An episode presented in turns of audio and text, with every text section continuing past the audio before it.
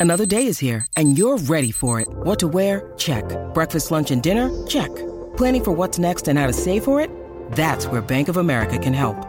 For your financial to-dos, Bank of America has experts ready to help get you closer to your goals. Get started at one of our local financial centers or 24-7 in our mobile banking app. Find a location near you at bankofamerica.com slash talk to us. What would you like the power to do? Mobile banking requires downloading the app and is only available for select devices. Message and data rates may apply. Bank of America and a member FDIC. Hello, this is Ida Linehan Young, and you are listening to Tobin Tonight.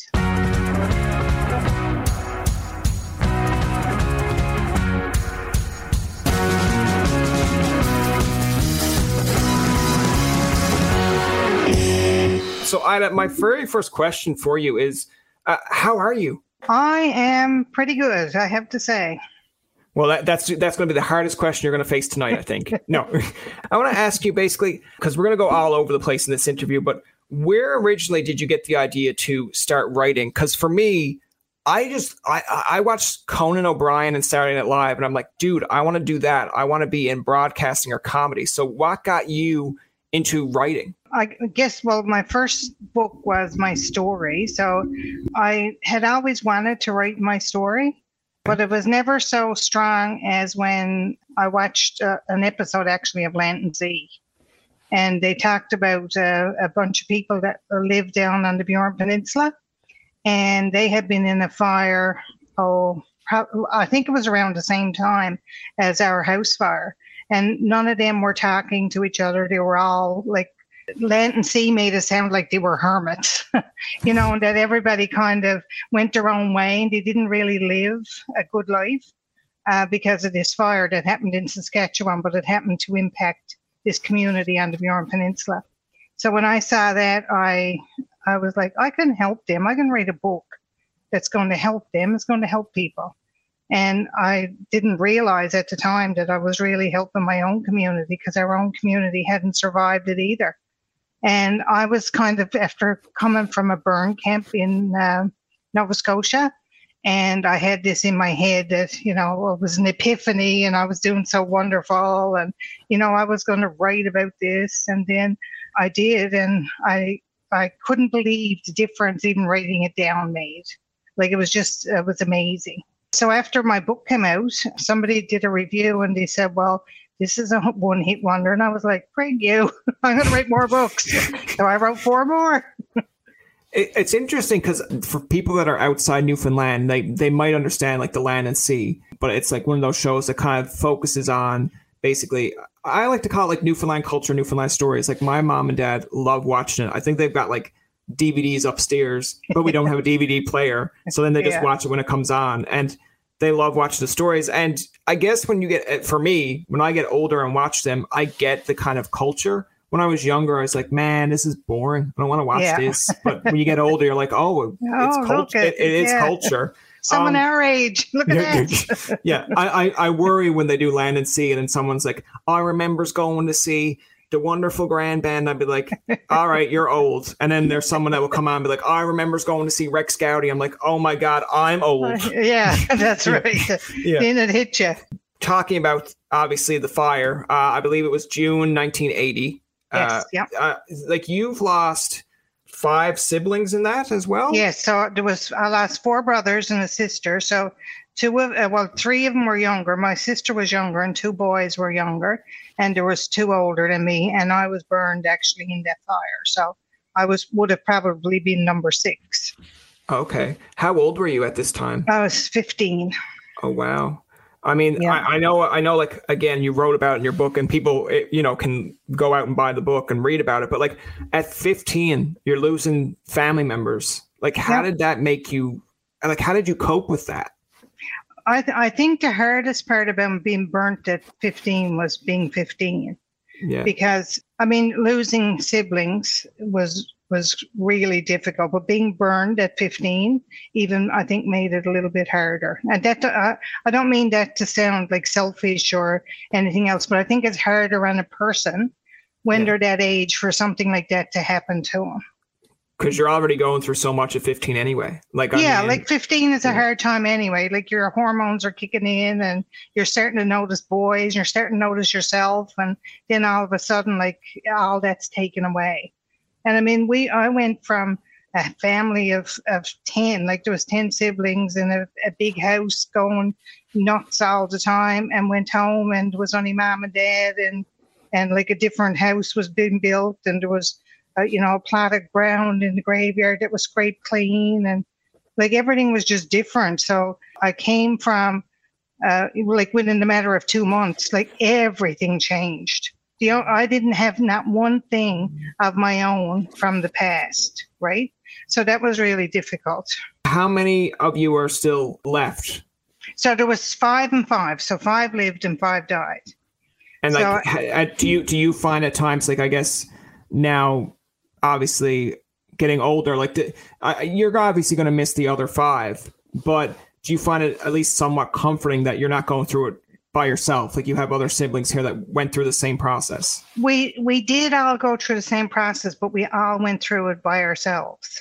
So like when I wrote my book, uh, like it was 27 years later, Yeah. and it was the first time that any of us actually ever talked about how like how the fire impacted us, because Okay. back then you didn't talk about anything like it was. And and people even in the community when I went to write the book, like I had to ask questions because of course I wasn't there, right?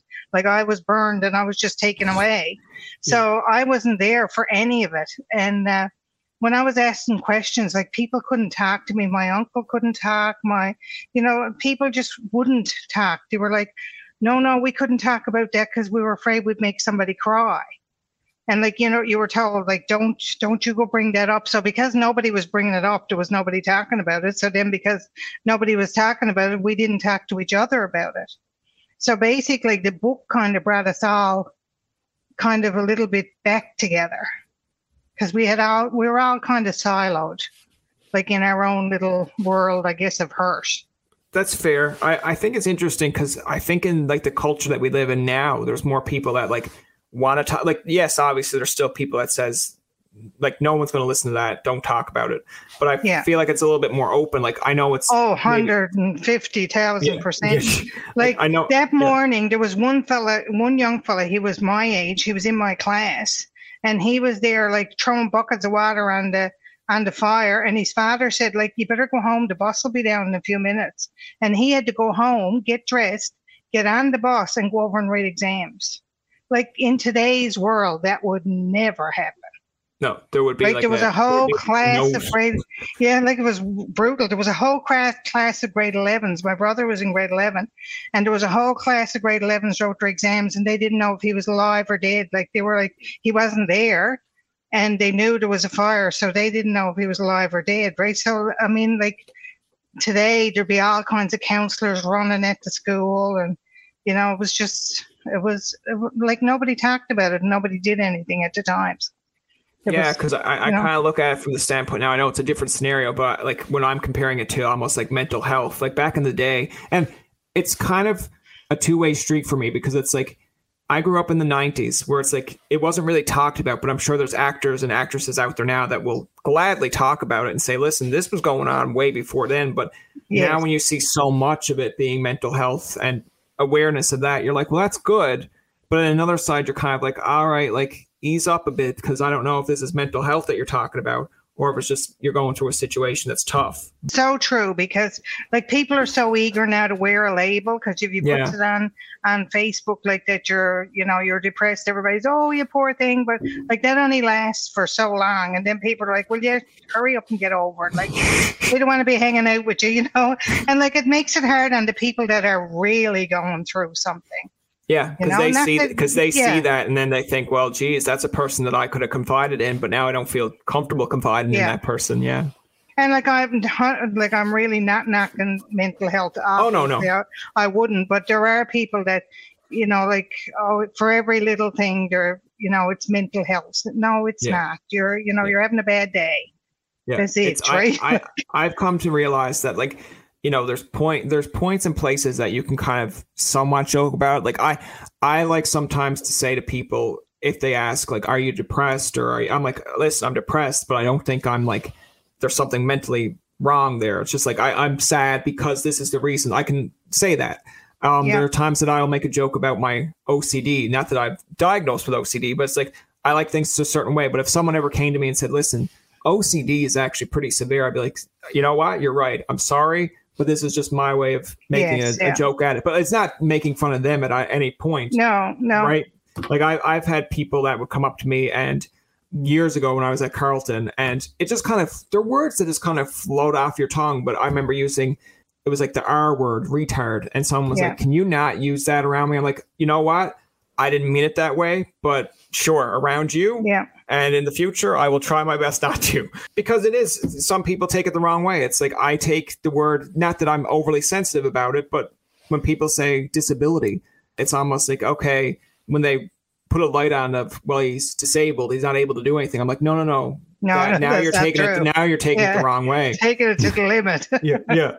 Um, but yeah, everyone has kind of, I guess, th- there's certain terms that people like that don't like, but we're in a world like I said before we even did this interview where you got to be very careful what you say because yeah.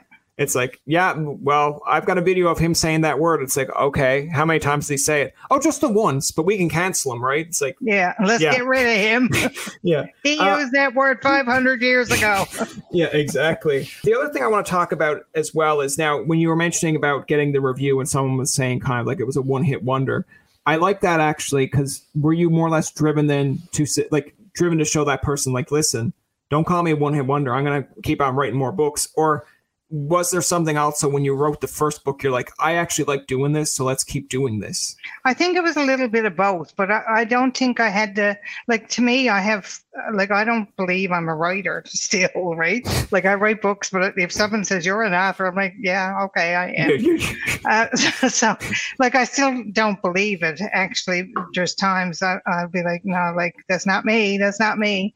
But yeah, I think I, I always liked writing. Like, even in high school, I'd write poems and, you know, I'd be writing little short stories and I'd write entries to send to the Herald. You know, when you were 14 and 15, you wanted to see yourself in the Herald and, and things like that. So I, I think I was always a writer.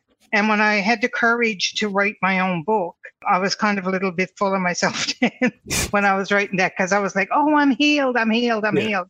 And then at the launch day, I was like, I am not healed.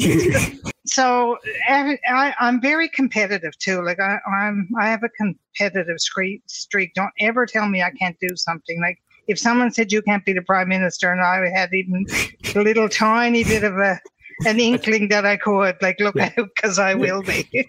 I, I, I like that though the the answer there of more or less like being driven because I feel like when it's almost counterproductive because when someone says you can't do it, it's almost like you would think that it's supposed to deflate you, but then it doesn't. But then like yeah, but then like when someone says you can absolutely do that, you're like no I can't, and then it's like the opposite where it's like well they think I can, so no I'm not going to. yeah. Or then you have to do it like super, you know, haloed because they expect you to do it. But when they don't expect you, then like, and you, you surprise them, it's like, oh, she could do it. the, the other thing that I, I thought was kind of uh, interesting with your remark there was when you were saying that when you were writing it and then the day that was published you were like oh like you thought you were healed but you're not healed. I i've read and people have told me like when you feel like a bit of anger or rage whatever like you know start writing and then pretend that you're going to mail it to someone because that takes pretty much all the level out rather than in the world we live in now where you can still like send a text message instantly. Like you have to spend time writing. Yes. did, did you find like during that writing process that there was some healing or something like it was getting it off your chest Well, I can tell you that from from June 19, 1980 until September the 7th, 2014, every single day, if I could I could pick out any second of that fire, like any second. You could say, well, you know, what happened 10 seconds and I could tell you. Uh, but now that, like, after I published a book, sometimes I have to go back to the book to see. Right. So, like 40, almost 40 years of of it and i could you know like after i wrote it down now I, i'll be like oh yeah that happened and i have to go back to the book actually and so i mean yes if you write things down it, there is a healing in writing. Yeah, because I feel like especially over time, like I mean, I've graduated university maybe I want to say four or five years, but like you know, you'll hear stories of like, remember that night when we did this, or remember that, and like, sure, from a year when you when you left to two years when you left, you're probably like, oh, it's still vivid, but over time, whether like you make up stuff to make it sound better or you make up stuff that you're like hey that this is You how i remember happened. it. Yeah Yeah, and then you and then someone has to like be the in between where it's like actually this is what happened. You're like oh, okay not as bad as what i thought but that's not how i remembered it. But yeah like books are great in that aspect. Now besides this book i, I you've have written other books like uh being mary rue Mary uh, Rowe. Yeah. Mary Rowe, sorry. Uh, Yeah. The the Promise, The Liars, The Stolen Ones, which is the most recent new. one. Yeah. yeah. But I like that you said that you're that you don't think yourself as an author, but when you get accomplishments like winning a, I think it was like a silver medal for the last three, how do you like really take that? Because it's it's basically someone gratifying you with saying. This is good. Like Well, we're reading it. Yeah. when I when I received it, first I got an email saying that I was the winner, and so I sent a message to somebody who's a publisher, and I was like, "Is this a real thing? Like, did I read? Like, is this a real award, or is it something that you kind of buy, so like you pay for an award?" And he came back and he said, "No," he said, "Like that is a big thing." I'm like, "Oh my god! Well, I want a big thing." So it was it was kind of surreal, but still, I don't know. Like, I guess you'll always second guess yourself, no matter what you do. Yeah, I guess there's like kind of like a little bit of a humbling experience to it. Like, you know, when you win an award and you're kind of like you're kind of grateful for it because in, in terms of to compare it maybe to an author to a podcast, like if someone came across my podcast tomorrow and said, like, oh, this is like a great Newfoundland podcast, there's a part of me that's like, well, that's nice. It's like it's nice to be noticed, but I don't really see myself as a podcaster as much as more of and I, I think, you know, kind of Yeah. relating it to any Newfoundlander, it's just the storytelling. It's just having a conversation with people. You do it in the form of books, I do it in the form of interviews. Do you think it's kind of, I, I guess it's a little bit of a loaded question, but do you think it's kind of an easier aspect being a, a Newfoundlander where I know that you, you kind of mentioned the bio that it was your father and grandfather's like storytelling aspect that kind of got you a little bit into writing as well. But do you think just being a Newfoundlander in that sense kind of helps as well? Because we're Yeah. really good storytellers. Yeah, for sure. But you know, like the art of storytelling and writing is two completely different things, right? Like it, is actually two separate identities that you have. You are a writer, but you're also a storyteller. If you were uh, in the storytelling circle, that's what you'd think. But like from a being able to tell a story, I guess I do it through my writing. So like there is, but there is technically a difference. Like if I went if I went looking for a grant for storytelling, I'd be told like you're not a storyteller, you're a writer. So Yeah. like go away. Yeah. I want to ask you now because I, I actually do see some of the books there displayed in the background there. What made you change into, I guess, doing more uh, novel based books? Um, I think it was my grandmother. If I could like really pinpoint the place, I was always in awe of my grandmother. Like she was, she didn't leave North Harbour for very long. Like she left for a little bit, but she lived her life, a happy life in North Harbour. And like if anybody looked at her, they'd say, "Well, you must have had a good life." But how would you know? You know, like when we look at at the amenities we have today, like we had if we were all destitute now and put back in in 1900 i don't know that very many of us will be able to live. Like I, I don't know no seriously i don't think we'd be able to survive right? So like just the matter of being able to survive like all the books that are written from the 1800s like even back in them times they were written about men and like what men could do and men going to war and men doing this and men in politics but there was nothing really about the women that were behind them so I was more interested from my grandmother's perspective in what she would do if she was behind somebody. Yeah, that's that's a fair point. I kind of laugh at it because it's like when you look at like the generational gap between people, like within the last few weeks, could have been the last few days. It was like when Facebook went down, and uh, like I'm sure it's going to happen again with Facebook, Instagram. And I was just sitting there, and I remember if it if we were younger, um, and MSN didn't work, I was like, all right, like I'm just going to go down to my buddy's house and see what he was doing rather than message him. But like now, it's almost like you get so accustomed to it where you're like so these things are social, down. yeah, Yeah, social like media is so yeah. unsociable, right? Yeah, so it's like these things are down. How am I supposed to connect with people? But there's a whole age group that don't know about knocking on someone's door and you know going to see Yeah. what they're doing, and then they were like, "Oh my god, I've just lost everything." I'm just like, "Yeah, you know, your friend only lives like three houses down." It's like, But you couldn't no. even tell that. You couldn't even say that to anybody. Oh my God, I've lost everything because who are you going to tell? Because Yeah, there's no, there's no media to tell it. Yeah. You were singing out to the ceiling. Oh, I lost Yeah. everything. Well, the ironic thing is when it start when it came back, a lot of people posted more or less like I wasn't survived it the blackout. Yeah, yeah, or like wasn't it nice to like be off Yeah. Facebook and all that for a few hours? I'm like, you can do that anytime. It's Yeah, sad that it actually has. Sad like, I- that you Yeah. you're forced. Yeah. yeah, I feel like they should do that more often. Where it's like, oh, sorry, Facebook is Time down. out, It's like it's time like out. it's like go spend time with your families. They're like, I guess if you tell me to, I have to. In in the house, if you turned off Wi-Fi, it still don't help because you can get it on your phone. Yeah, well, that's it. Like the kids today now have data, and yeah. it's like when we plans. when we didn't, it's like if your PlayStation 2 didn't work because I don't know, just say Wi well, we don't have Wi Fi, but electronics or whatever. Yeah. yeah, I, I'm like, all right, that's enough for that today. It's like, what's my neighbor doing? All right, let's go out and build Yeah, a snowman well, or something. yeah. Go out and play hockey out in the Yeah, street yeah, or something, right? Exactly. Imagine go ahead. today, though, like if you were told that there was, oh, there's no craft dinner, you have to go, you know, you have to go get potatoes, but you have to plant them first, you know, and so like how many people really would survive? Oh, I, between you and me, it's like if it's not a pizza pocket or a pizza or chicken nuggets or something, I'm pretty much gone. But I'm okay with that. I'll be like, listen, you got the weak of the herd already out of the way. I want to ask now with the the newest one, the stolen ones. Give me a little bit more, I guess, for for me and anyone who's listening, like a little bit more in de- detail about that book, how it came to be, and how you found the reception so far. Okay, well, it's only out uh, like eight, seven or eight weeks, so it's pretty new. Yeah. But when so I- so when I people are basically loving it already. Now. yes, oh, absolutely. Uh, but when I when I wrote "Being Mary Rowe" was my first one, and I had no intentions of writing another one. And then everybody was like, "Oh my God, they felt like my mother, my you know, my it felt like my grandmother. Like, please tell me more." So I was like, "Okay, I'll write No, no, another be, one." be honest, Ida. What actually happened is that reviewer came back and said two hit wonder, and then you said no. she's not reviewing no more. so then I wrote the second one, which was The Promise.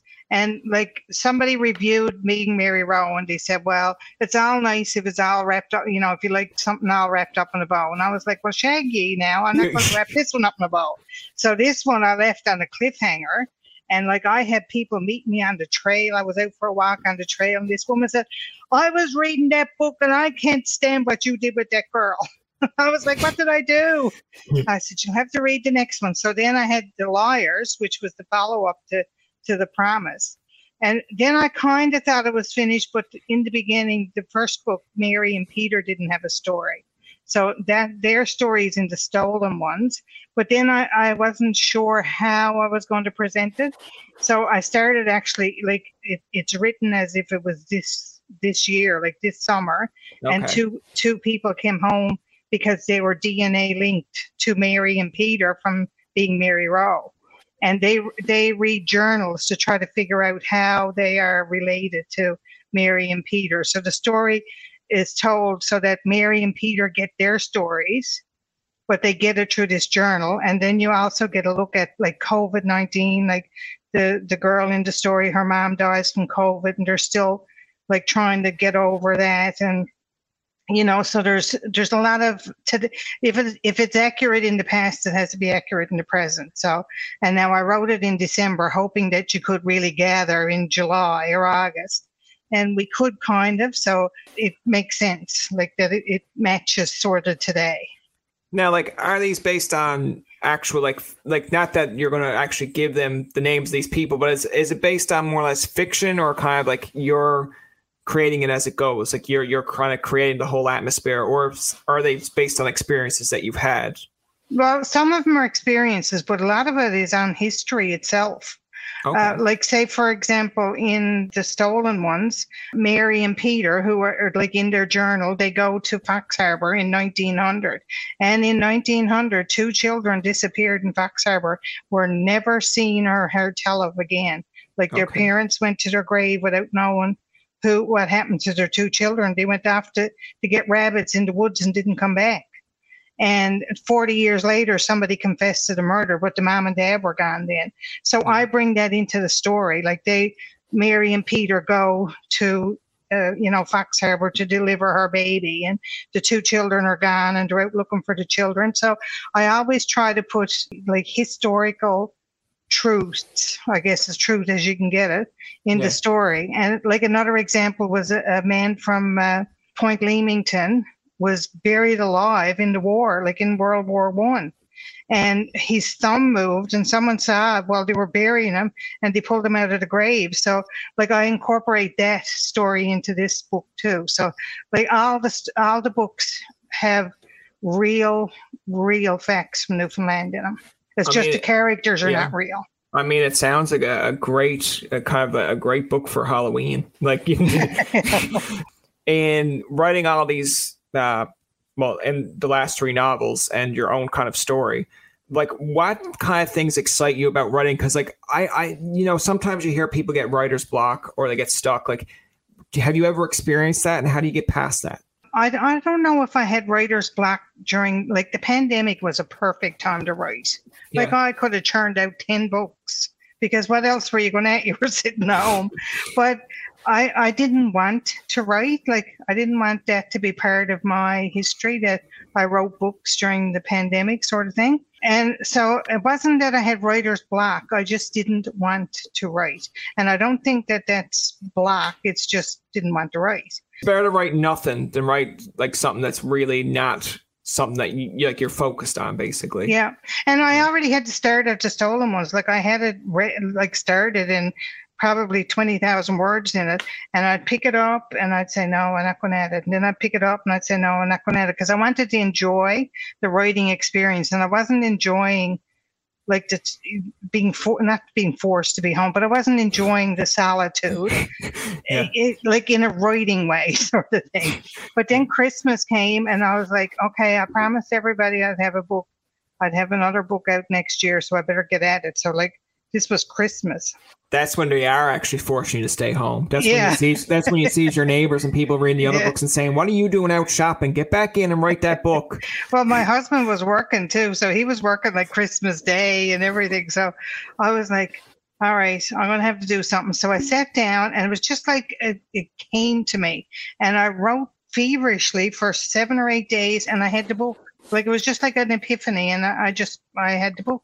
How long did like now in seven, eight days, like is that how long it takes you to write a whole book or is that like how long Oh. it takes just to because I was gonna say like about a be- year. It takes about Yeah. a year. But like Yeah. if you're, I had the research done. So in fairness, like I had already taken a long time, but like the 50,000 words that I needed came in actually like seven or eight days. So, Okay. uh, but, uh, but like in order for me, I like to do research. So a friend of mine sends me like a, a thing and she'll say, are you interested in this? And I'll look at it and I'll say, yeah, I might, I might be able to work that in. And, uh, but then I has to go like really look. So like in the Liars, which like I am so proud of that this happened last year. In the Liars, I found from reading The Promise this story about this uh, Ez, uh, Ezra, who was a the Ephraim, his real name was. He was an Eskimo in Labrador, and he was referred to as Ephraim the Eskimo. And he was, was written about in these Moravian journals. And he killed his first wife. He married this other lady, and he killed her son so he could marry or you know go with the daughter. And like this was real life. And the first girl, like she was never mentioned again until I found his journal, a, journal entry that he admitted to killing her, like when he was dying in jail. So he di- died of tuberculosis, like in, in 1900 or something. But she was like, she was forgotten about. So I got her name added to the missing and murdered list. Okay. So like, and she was, she's, her name is spoken aloud now. And I gave her the first chapter in The Liars, like as a kind of a tribute to her. Okay. Yeah. so I, I was really proud of that, right? Like I found Yeah. her and she was forgotten about. So it was good. It was a good thing. Yeah, like now you. It seemed like you like the the whole kind of history buff or like the history I side of things. Like yeah, because I was gonna say like it feels like I have a brother that like wa- loves watching unsolved mysteries to the point where it's like I know what the theme song is before I enter a room. Um, like I'm more or less into the comedy side of things, but like each person has their interest. So I'm kind of wondering like based on and feel free to like stop me or say it's not correct, but like based on your obviously story about the fire like did that kind of lead you into like the path of how you do your novels because like there is sort of a mystery where people weren't telling you the whole story and then now you're kind of like piecing it together so now that your novels are kind of somewhat like that I, I don't think so. But now, when I wrote "Being Mary Rowe," I remember the the per, the guy that goes out like when we go out selling books from the publisher. He's Yeah. out, he says to me, he said, "You're like Mary Rowe," and I was like, "Why?" He said, "You're That's- just like her." that's when you took a person smacked him on the face So he said he said like my the women characters are strong women. Like my mom was strong and and I guess I had to be strong and my grandmother was strong. So like he said he said that's where you're getting your characters like and, and it's mostly women characters in there like in in each of the books. So he was like that's where you get to he said you're Yeah. Mary Rowe. I feel like in my family, so like eh, my, so I know my nan was a very kind of strong woman. Lost her husband, I think, relatively well when when my mom was relatively young. Now Yeah. she she impasses that too, but it's like I remember when you were smaller and you wouldn't get away with anything in the house because it was just more or less like down your throat. And still to this day, you're 30 years old and she's still down there going like, no, no. And I'm just like, all right, you gotta give it up at some point. And it's like, no, so and it's funny because there are obviously flaws that you like about people. Like I I get sometimes when people say, Jesus, he's some strong witted or he got some strong head on him, and I'm just like, good. And then there's other people like, I want that on my team, and I'm like, good. So it's it, it comes in like different packages. But I want to ask you now with the stolen ones, like that's relatively new. So I feel like give it some time to breathe there, Brian. But do you see yourself doing a follow up like in 2022? Because it seems like every year you have a new book at least. out. Well, I have actually two more books in the hopper. So oh, there you but go. one of- one of them is my mom's story, so I'm halfway through that. But like when I'm writing my characters, so I I like to be like when I was writing Being Mary Rowe, I was Mary. When I was writing The Promise, I was Aerith, and when I was writing the Stolen Ones, I was you know I was either Peter at sometimes, or else I was Darlene at others. So like it depends, uh, but I can't. For the life of me, get into my mom's head. Like I don't want to be there. So I mean, she lost five kids, right? And Yeah. like she had a hard life. So I don't want, I, I can't, I, I can't get in there. Like, and I, I find it really, really hard. And then I did this other course, just like a, a writing course, and uh, we had to do assignments. So I was like, all right, I'll throw something together, like for the first night, and then after ten nights, here I had like a half a book. So, but it's it's more like on a spooky fiction. It's not it's not on, on any kind of a like historical thing. It's just it's called speculative fiction, which is kind of just like you know not real life, but a little bit on the other the other side of the realm. So I'm I'm going to do that one too, but I don't know if I'm going to be Ida Linehan Young on that. I might be just I.F. Young or something. I don't like because I want to write more historical fiction and memoir. And I Yeah. don't want to kind of associate one with the other because people might say, "Oh, like she's gone off her head now. I'm not, I'm not going to read her anymore." Yeah, yeah. I, I mean, it's interesting because like I, I've never thought of it that way, but I guess with any aspect, it's like you know, I, I was never really big into Harry Potter books, but just say I knew a lot of people that were. So like, I think it's like J.K. Rowling does it, but like yeah, if you just r- randomly one day came across just like it wasn't J.K. Rowling, it was maybe like you know she actually used her first name and R at the end. You like people don't go into the history of it; they'll just be like, oh, like a new author, like that's cool. And then years later, after you like both books, you're like, ah. I don't like these books anymore because she differed them. I'm just like, no, shut up. You liked both of them. Stop it. Now you're just being picky. So I, I get why people do it. It's like if I wanted to do this podcast interview guests, and I want to do like a 90s based podcast and called it Tobin Does 90s, people be like, yeah, he's doing the same thing. But if you went completely different, Yeah. then people would be like, I like this guy. He's a cool host. It's like, you know, he's the same guy. No, now I don't like it anymore. It's like Yeah, no, and, and like I don't want people like I know people. I have a lot of followers, um, which I'm grateful for, and they like the historical fiction Yeah. part. So I wouldn't want them to go pick up a book belong to me, uh, you know, and that's and not intend like if they had to know it was a different genre. Exact- I mean, yeah, I'll yeah. be open about it, but but you know, like if they don't want that genre, then they don't have to, you know, like stay away it's from it. yeah, like it's almost like they see the name, they associate it with a genre, they get home, They're going to like, it, oh my god, Yeah, another yeah. story about Mary Rowe. I'm going to Yeah, get that. and then when they And read it, they're they're like, like, holy moly, what the hell happened to her? yeah, no, that's fair. I want to like to kind of clue up the interview here because we're close to the ending there now. But Yeah. what do you see in in mind for, I guess, the future? Because you you said earlier you don't consider yourself so much an author, but like you do enjoy writing books. So, I love writing. like- I love writing. so obviously, I guess you're going to keep on writing books. But like, what do you see? Like, what's your what's your goal more or less in the future for this? Because I know.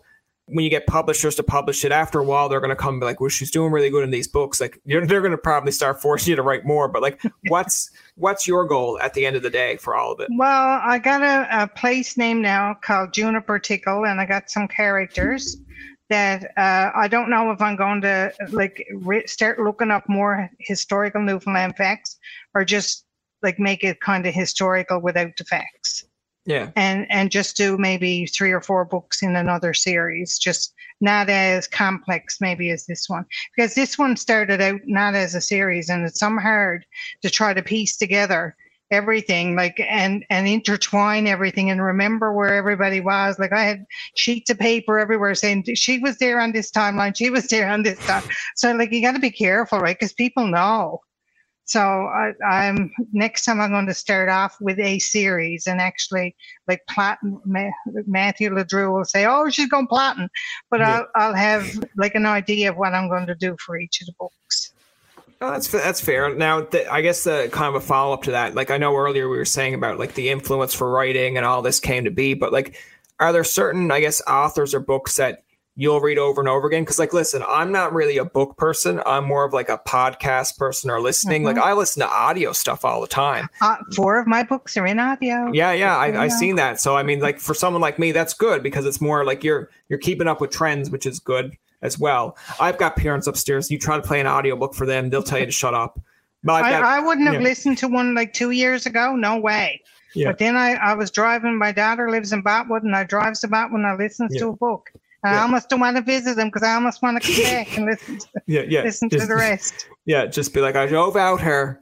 And Just the book's listen. finished. Yeah, just to listen to the book. And then they're like, I'm going to go by because I want I to got three to more chapters. Yeah. Yeah.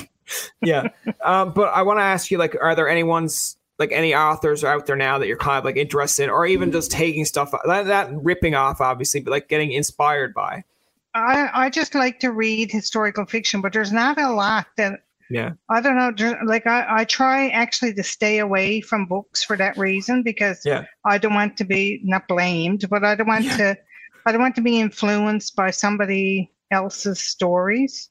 Well, I want my stories to be my own, That's fair. and that's I why I purposely stay away from reading. Actually, I feel the same way when someone says, "What's your like favorite podcasters?" I feel like a little bit of an ass when they're just they're like, "Wait, you don't listen to other people's podcasts?" I'm like, "Well, not like exclusively. Like if it's a good episode, I'll listen to it." But yeah. they're like, "Well, how are you supposed to get better?" I'm like, "Well, if anything, they'll never accuse me of ripping them off because I don't know what they're doing." That's right, and that's what that's the way I am. I don't want I don't want to like be influenced by somebody else's. Yeah. One minute, one minute, one minute, your like your story goes a whole different direction. They're like, that sounds a lot like this novel. Did you read that? You're like, oh yes, I loved it. I know, I couldn't put it down. Actually, you know what? You're right. Yeah, it's the same same Yeah, thing. yeah. That's going to do it for this episode of Tobin Tonight. Remember, you can find past, present, and future episodes on TobinTonight.com, Spotify, and iTunes. Follow us on Twitter, like us on Facebook, and leave a comment or two. For Tobin and myself, this is Jacob saying thank you for listening and good night.